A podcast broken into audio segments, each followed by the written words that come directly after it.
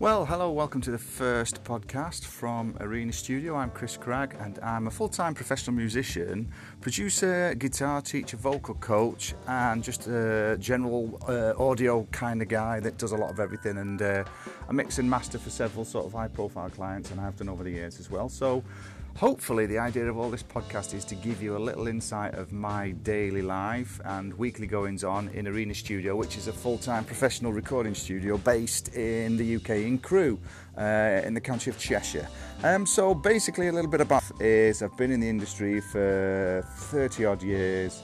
Um, uh, actually, did probably 3,800 roundabout there professional uh, shows over a, a, number of years. I was a session guitar player signed to RCA, and I've actually mixed and produced for the likes of Adele, Jason Mraz. Um, who else have we done? Uh, Alicia Keys and uh, Jason Derulo, and of course X Factor, UK X Factor winner Shane Ward as well. So there's quite a few uh, great moments and uh, nice little uh, memories, I suppose, throughout my musical career so far. Uh, the natural progression of things from the session work and performance ended up where I worked in a lot of studios, studied uh, music technology, got all my qualifications in music theory and performance, etc. And then the next natural step was to set up my own record label, which is Cragstar Records, uh, which we'll talk about um, probably in a little bit more detail over the next few weeks.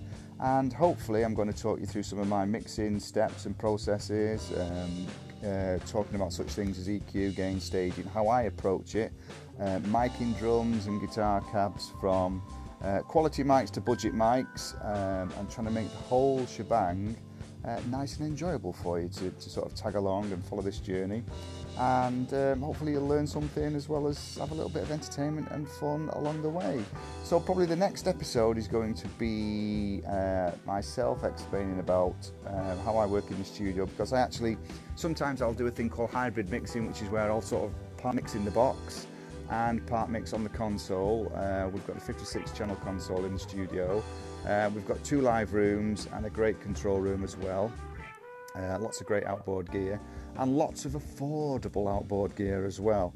Um, but I must admit, I'm leaning more and more these days to record and mix in the box. I do use the console as a, a rather large, luxurious patch bay.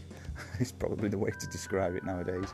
Um, but I'm going to give you a few tips on where I sort of uh, gain stage everything and how I EQ it, whether it's corrective EQ or um, creative EQ is probably the other way to look at it. Uh, same with compression, sometimes I'll compress, sometimes I won't. Um, and how I sort of approach mix buses and uh, all my auxiliary inputs, etc. So there's going to be a little bit of everything as well as guitar tips and tricks. Um, like I say, I was a, a guitar uh, session guitar player in the 80s and early 90s for RCA, a big label in the UK, global label. Um, I've also, like I say, performed and re- recorded a lot. I've vocal coached, and I tend to spend my time with about 65, I would say, uh, clients that come in the studio during the course of the week. Some want to record, some want to study music theory, some are on the guitar lessons, trying to improve just the general skills. And of course, I get quite a few singers that want to come in and work on that front as well. So hopefully, there's going to be a little bit of everything for anybody who's interested in music or performance or mixing, production, uh, running a label. I'm going to chat about all the things that we do, the social media side of all this type of work as well. So there's a hell of a lot of things to, uh, to try and get in over the next few weeks. So uh, stick around and uh, subscribe to this uh, pod- podcast. I'm not sure whether I'm doing this the right way yet, but I'm sure I'll get the hang of it pretty quickly. Um, it's far easier than be trying to knock and edit videos together on YouTube as well for you, which takes just immense amounts of time to do it quickly. And I look at a lot of these videos on there and I think, how do these guys have the time to do this if you're in the music industry? Because I haven't.